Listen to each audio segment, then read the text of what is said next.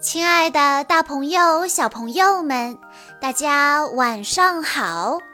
欢迎收听今天的晚安故事盒子，我是你们的好朋友小鹿姐姐。今天是蒋一章小朋友的生日，他为大家点播的故事叫做《天生一对》。鳄鱼和长颈鹿是一对爱人，他们真心相爱。虽然长颈鹿那么高大，鳄鱼这么矮小，但是他们住在非常特别的房子里，不用担心高矮的问题。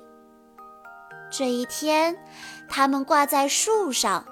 感觉真好，但是时间久了，他们又有点无聊。鳄鱼说：“来吧，我们到城里去逛一逛。”长颈鹿问：“那是去鳄鱼城还是去长颈鹿城呢？”他把一枚硬币高高抛起。鳄鱼接住了，结果是长颈鹿城。鳄鱼说：“把车开过来吧。”他们坐上一辆长颈鹿、鳄鱼两用车，驶向长颈鹿城。他们做的第一件事就是吃个冰激凌。接着，他们走进一家糖果店。闻一闻各种甜蜜的香味。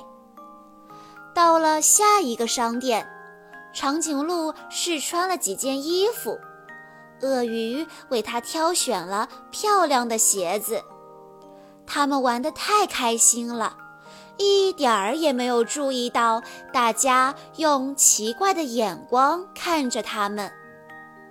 到了广场上。他们才听到大家都在叽叽喳喳地说个不停。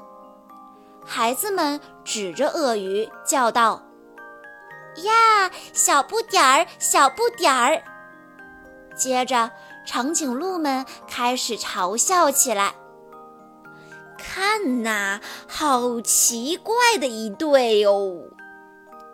长颈鹿说：“咱们快走吧，去鳄鱼城。”就没有人嘲笑我们了。鳄鱼城到了，他们先喝了杯热巧克力休息一下，然后他们去看电影。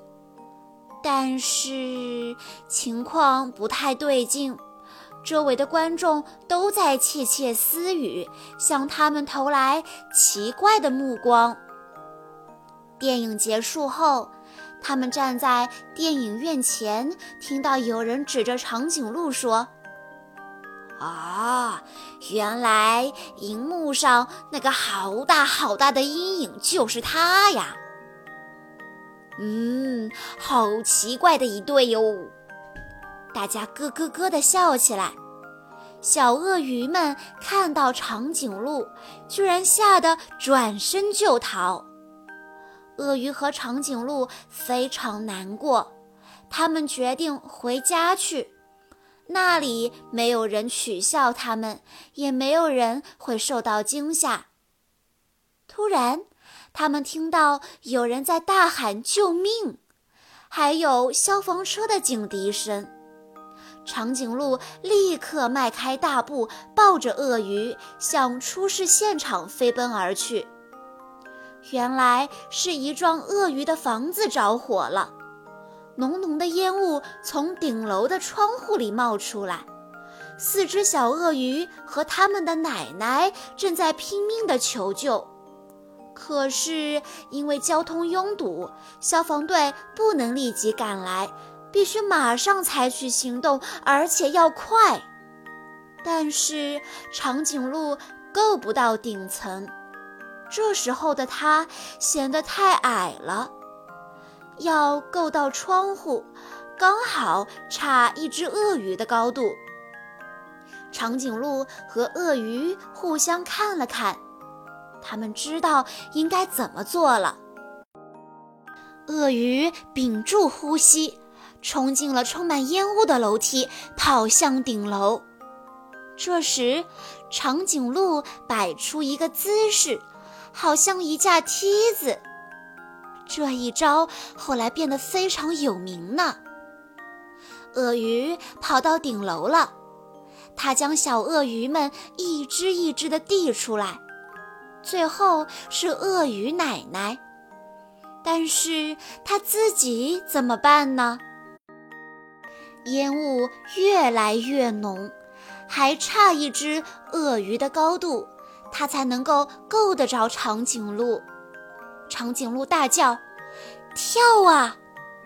鳄鱼闭着眼睛跳下去，正好跳进了长颈鹿的怀抱。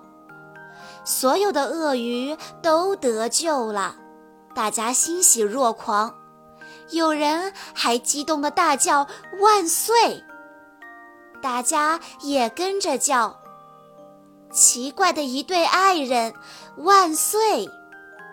这天晚上，鳄鱼们举办了一场盛大的庆祝会，许多长颈鹿也赶来参加，因为大家都听说了他们的英勇事迹。而长颈鹿那动人的梯子造型也被大家夸奖了一遍又一遍。在场的鳄鱼和长颈鹿们决定。同心协力重建被烧毁的房子。后来，许多新的友谊建立起来了，许多奇怪的恋人出现了。一位小个头的鳄鱼先生爱上了一位大个头的长颈鹿女士，他们从彼此陌生到相识相知。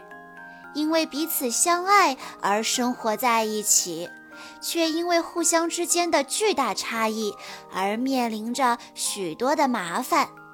但他们终于勇敢地携起手来，共同打造了幸福的生活，而且还给别人的生活带来了奇迹呢。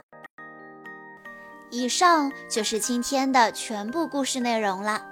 在故事的最后，蒋一章小朋友的爸爸妈妈想对他说：“亲爱的宝贝，虽然你常常调皮，惹爸爸妈妈生气，但是我们依然爱你。